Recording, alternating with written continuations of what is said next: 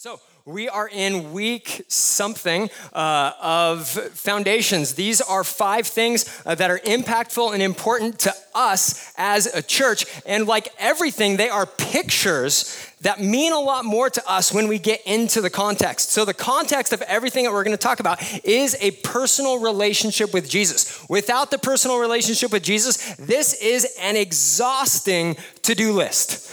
But with a personal relationship with Jesus, this gives us direction. This gives us kind of our, our marching orders as a church. This is what we do. Because it's not just a statement, there's a context behind that. And so each week we've had a picture that, that demonstrates one thing and there's a context behind it. So our picture for this week is the earliest picture that I can find in my phone of me, Anna, and Pastor Fred, the three of us together. And that's that. That's the three, that's the oldest picture I can find of the three of us. And obviously, that's not what the picture is really about. The picture is about uh, almost 18 years ago uh, when we got married and Pastor Fred did our wedding. So our anniversary is tomorrow. Like some nerd did a study. That's right. Pray for her. Uh, my life is amazing. But some guy did a study that said that January 24th was going to be the most depressing day of the year. The weather is bad. You just got your credit card bill from Christmas. You're just kind of in like the, the nothingness between holidays and exciting things. So all that stuff coalesces around January 24th as being depressing. Not for us. We love it. It's a good day. So the context behind that isn't just the three of us together. It's our anniversary. It's a great picture. It's a moment of celebration for us. So behind all of these foundations that we've looked at, there's a story, there's a context, there's a something there. And so today, what we're talking about, the foundation we're talking about, is our business. Our business is evangelism and discipleship. Anyone who's in any business, you know if it's good and you know if it's bad. Uh, I got two friends of mine who are in very different, like different from mine and different from each other businesses. One of them is a guy here who goes to Mountain View Sunnyside. He is a nighttime embalmer. So he's helped me and he's been a like volunteer for lots of things. And there was a day a while ago where he called me in the afternoon. He's like, hey, I need to do an autopsy on a 400 pound person, which means lots of fluid going out and lots of fluid going back in. It's gonna take a long time. I'm not coming to youth group tonight. I'm like, I have no clue what any of that means. So, yes, Cool, you be there. That's business for you. That's 400 pounds worth of business. That's good. Another guy uh, runs an auto body shop, and it was raining on a Sunday, and I used to be out greeting uh, when I was at the main campus. Seriously, it's the second funnest thing to do on a Sunday is to be on the welcome team because you get to be the smile of Jesus as people walk in. Funnest thing to do? Preaching. I got that. But there's space on the welcome team for you. So he comes in on a Sunday and it's raining and body shop guy, he's all walking in fast and happy and stuff. I'm like, how are you doing? How was your weekend? He said, it was awesome. This storm brought five new wrecks to my shop. I am so excited. yeah, that's great for you. We know when business is good. We know what good business looks like. And there's a guy who, who writes about what this looks like for the church. His name is Paul. And my favorite thing about Paul is he's so applicable to so many people because he hated Christians until the day that he became one. So if you're here and you're like, these people are weird, I, I just want to try and figure this out. Paul is your guy. He was on the outside very much until the day that he was very much on the inside when he met Jesus. And he says this these are the verses that are tied to our business business. In 2 Corinthians 4:15, he says, All of this is for your benefit, and as God's grace reaches more and more people, there will be great thanksgiving, and God will receive more and more glory. The previous chapter in 3:18, he says, All of, the, all of us who have had that veil removed, so we can now see who God is, can see and reflect the glory of the Lord. And the Lord, who is the Spirit, makes us more and more like him as we are changed into his glorious image. Like, I love that. It's exciting, it's dynamic. You and I were running away from God. We were living our own lives by our standards. We were sinning against God, which separated us from God because God is perfect. We're not, and God can't be in the presence of sin. So, God took it upon Himself to rescue us from our sin, filling us with the Holy Spirit, which is God living inside of you and me. And the result of that is that we are changed by His power. That's amazing news. That's good news. That's good business. And it results in God's glory. That sounds exciting. It is, and it has been for 2,000 years because changed lives is church currency. All right, let me explain that. Changed lives is church currency. The Christian church for the last 2,000 years has been on the brink of extinction if the next generation doesn't pick up the mantle and carry it forward. The thing that keeps the church growing from Palestine 2,000 years ago with a room full of people to get to here now is the fact that the gospel, the good news of Jesus, continues to change lives. Without lives changed, nobody cares, and we're getting ready for football. Like, seriously, that is why you're here because there's some point something happened in someone's life, hopefully yours, where God reached in and changed things. You are now different because of what Jesus has done for you, and that's why you're here.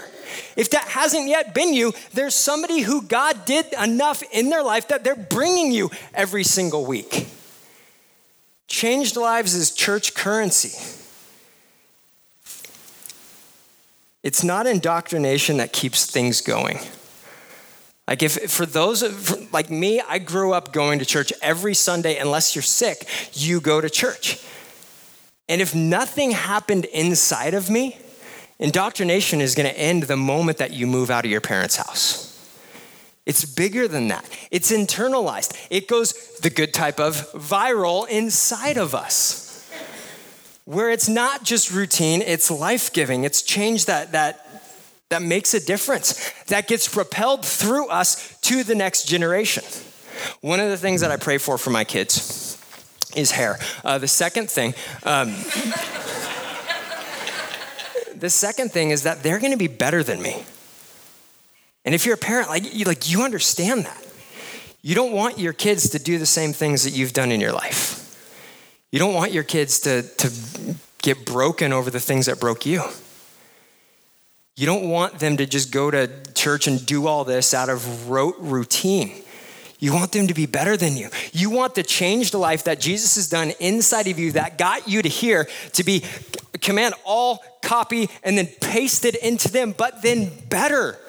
Because changed lives continues to grow the church.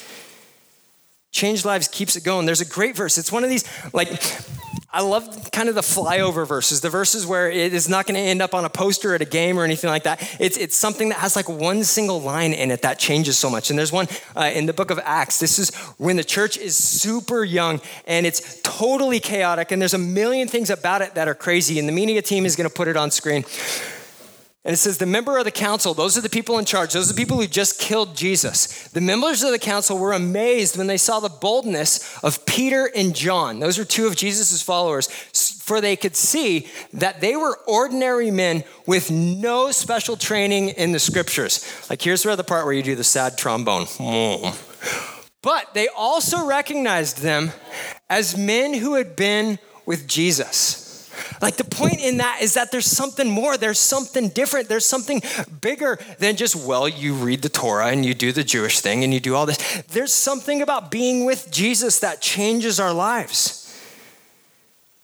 This opens the door for your life and me and mine to be spent for the glory of God.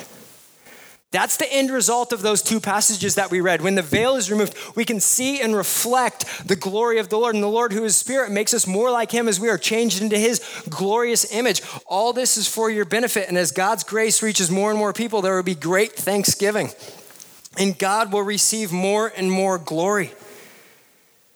The end result of our life, business is good as God receives glory through the people on TV. As God receives glory through the written Bible. As God receives glory, no, no, no, through the busted up, broken, chaotic, sometimes barely holding it together lives of his people. Why? Because we can be recognized as men and women who have spent time with Jesus, and that's changed us. So, how do we do this? Foundations, again, I mean, they're, they're pictures grounded in context. So, our job is to contextualize this picture. Our job is to contextualize the business of evangelism and discipleship. So, we're going to start with evangelism. And the question for all of us is if you were to die today, would Jesus let you into heaven? Well, that sounds really serious. Well, it really is serious. If you were to die today, would Jesus let you into heaven? And behind all of this is the fact that God loved you, loves you, will love you. Every tense of the verb, God loves you. He loves you before you were born, before after you have passed away. He loves you before anybody had any idea of who you were. God at the beginning, who stands outside of time, sees you and loves you. Not the better version of you, not the oh, I got to get this stuff right and then God. No, God flat out loves you. And within all of our lives, mine included, there's sin that separates us from God. Again, like I said earlier, because God is holy and God can't be in the presence of sin. The thing is, is that God wanted a relationship with you and with me. So God sent Jesus into the world who took on human flesh without ever taking on human sinfulness. And so the reason, if you're just kind of checking out and wondering what Christianity is and all that stuff. The reason we have crosses everywhere is because the cross is where God traded places with you and with me. And Jesus hung on a cross, killing him to pay the sin debt, the death warranted sin debt that separated us from God. He substituted his perfect righteousness for our absolute brokenness so that we could have a relationship with God. The thing is, is that we have to make a decision about where we fall on that. Until then, it's information. But uh, once we make a decision for it, that information begins to lead to transformation. And the way that we get into heaven is because we trade our sinfulness for Jesus' sinlessness. It's painted over our record. Our identity is hidden in Christ. So when Jesus, when God looks at you and me, he doesn't see the stuff we did in our teens and 20s and 30s and keep going as it hits your age. He sees Jesus. He doesn't see our own efforts to be perfect. He sees Jesus' completed work of perfection. And he invites him in because heaven is a holy, sinless place, and our sin has been paid for by Jesus. So if you're here today and you've never made that decision, I'm going to give you an opportunity at the end of the service. And you can invite Jesus in your life. You can experience forgiveness today. Evangelism means the good news, the good news that Jesus saves us from sin. And you can say, man, well, I, I know all of that. I don't need to do anything. I've spent, you don't understand, I've spent years of my life in church and we're good. Let me say this I've spent years of my life at Taco Bell, okay? I am neither a taco nor Mexican. And some of you would say that's okay because Taco Bell isn't Mexican either. there has to be a decision that changes things. There's a decision that separates our sin from us and brings the holy and holiness and righteousness of Jesus into our lives. And until then, everything else is just good works and knowledge. Well, I know about God, so do the devil, so do the demons. But it's a moment for us to say, I, this, Jesus has paid for my sins. I have a relationship with God. And that's changing everything. So that's the first way we contextualize it. The second way is by answering the question how does your life reflect time with Jesus? How does your life reflect time with Jesus? Like, I love that in the verse that the media team put up a little while ago. The two people who were closest to Jesus, Peter and John, and there's a third one named James who wasn't in the situation. Like they had no problem reflecting who Jesus was because they spent three years following him, learning from him, doing the things that he was doing, and learning how to do life in a way that honored God. And so Jesus is taken out of the picture. He ascends to heaven, and now they're left with his followers who still look and act and talk and love and sacrifice like Jesus did. This should be our method. This should be our MO. This should be the way that we live. And the thing is, is it wasn't task change that separated them. It was a heart issue. It was because the way that God had changed their hearts, it was now reflected and kind of broadcast through them onto the screen of the community in which they lived. And I think this is a word for us as a church. Because the biggest change that happened in them wasn't that they just stopped fishing, it was that their heart changed. So, August 6th, 2017, when me and Anna and Tim and Robin and, and some of you guys uh, went from main campus down to replant Mountain View Sunnyside as the team from Prodigal, or team that became Prodigal, left Sunnyside uh, and went to plant Prodigal Church. We walked in to an existing church where every single volunteer had left the building. We're walking into an empty house and knowing that every Sunday guests are coming. So we need to get furniture and we need to make it look nice. Like that was our MO for a really, really long time. And some of you have borne the emotional and heart and brain stress scars of, oh boy, something needs to happen. The word for us as a church isn't that we need to do more stuff because we've existed on that hamster wheel for a really long time and done more stuff in like insane ways to just keep stuff going. And there's a moment for that. There's a moment for saying we need to get from A to B. And so put it on your back, let's get there. But the bigger moment for us as a church is for us to live out and reflect the glory of the Lord through our attitude, to grow in our heart for a long time, we've run on just what needs to get done.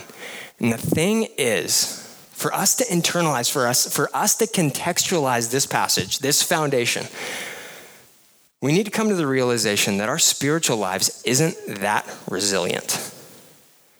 Us as Jesus followers, it's so easy for us to put it on pause, go on with the rest of the life. And the thing is, is that when we come back to God, it's not where it was when we left it because the rest of life will come in and crowd it out and, and just stuff changes in us. We can never just pick up where we were. We always have to make up for brokenness and bondage that has come in in that place. So, what I'm calling us to is to grow spiritually. Growth requires heart change. And I really think as a campus, we need a heart change.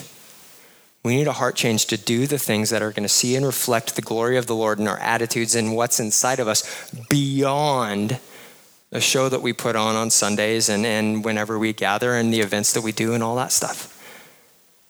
For us to see and reflect the glory of the Lord, it's not the actions of our hands, it's the attitude of our hearts. And I think this is what God's calling us to. We've heard about it for the last few weeks uh, that there's this practicing God's power or PGP thing uh, group that's starting. Uh, and I look at it and I think, this isn't the Sunnyside thing. Like, this is a lot of contemplation. This is reading books, not just articles on my phone. And this isn't like, this isn't us. But the thing is, is this isn't us as we sit right now. This is us where I want us to get to, where I want us to hunger for God, not just in we need somebody to take care of 10 a.m. pre K. Are you available? But, but stepping into, okay, man, I want my heart for the things of God to grow. I want my passion to follow Jesus to grow so that when we step into the tasks that need to get handled, it's, it's a desire to serve inside of us because we've already been fed spiritually. So now we can empty out of what God's already put in our hearts because it's heart driven service, not just task driven service. For those of you who have weathered the last four and a half years with us to get to this point, you made today possible. Your willingness to serve on nothing in the tank got us to here. But it's kind of like the pioneers, like going out west, okay? Like you, you live in the covered wagon as short as you can, and then you build a foundation and put up a stinking house because we're Americans. This is what we do. We need to get to the foundation in the house part for us, for us to see and reflect the glory of the Lord. It's an invitation for us to step into doing something different, for us to grow our lives spiritually and to allow God to grow our lives spiritually. So, what's it look like? In your bulletins, you have a like five and a half by eight and a half little paper. It's the thick one, um, and it talks about PGP, and, and there's lots of reading there. So let me just boil it down. It's a three month thing from January 30th to April 30th. Um, and one week a month, we do our shape journal for the church. So you read three chapters, write down what you feel like God is saying to you. One night a month, we get together at church to talk about things that God is saying to us. There's no video. There's no like, well, we got to do this, we got to make it big, all this stuff. This is a you issue, bringing what's going on in your heart to God and there's a book that we're going to read through the month. And immediately some of you are like, no books. I know Pastor Aaron, and I know that his brand new baby boy, born on Wednesday, there you go. that baby Sammy Garza at eight pound nine ounces weighs more than any book I want to read and far less than any book that Pastor Aaron is going to read. So you're freaking out, kind of like me. The thing is, is, is this is the book. It's a Ken book, all right? I'm thankful. Oh, I don't know if I can read that before the meeting on the 30th. We have a month to read this. That's all I'm talking about. This is a good thing.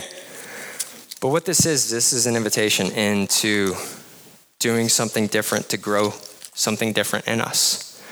And on the first page, there's a bunch of instructions about how to, how to join this. And it's a moment for us to do something completely different as a church to work on our heart that motivates everything else. Are we still going to be evangelistic? Are we still going to do things we're inviting people and trying to make services big so that my friend who doesn't yet know Jesus but knows me can come? Yeah, absolutely. But beneath that, there's a foundation in your life and mine of discipleship, of having our lives reflect God's glory that's going to power that and motivate that and send that.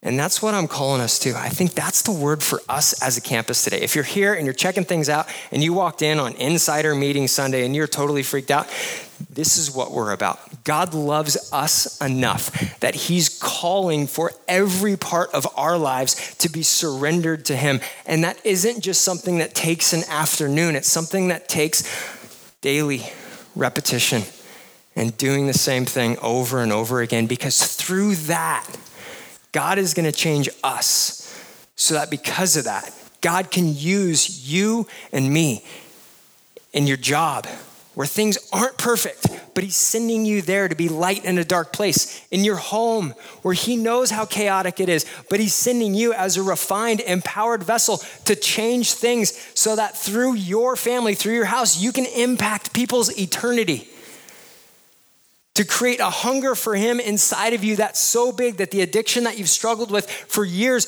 dies, not because you white knuckle it and everything changes, but because you love Jesus so much that it overcrowds the things that have kicked your butt since you've been a teenager. And that's what it means for us to see and reflect the glory of the Lord. Because it's worth everything. And through that, God uses us to change our community, to change our world. And that's the good news he has for us. Let's stand and pray.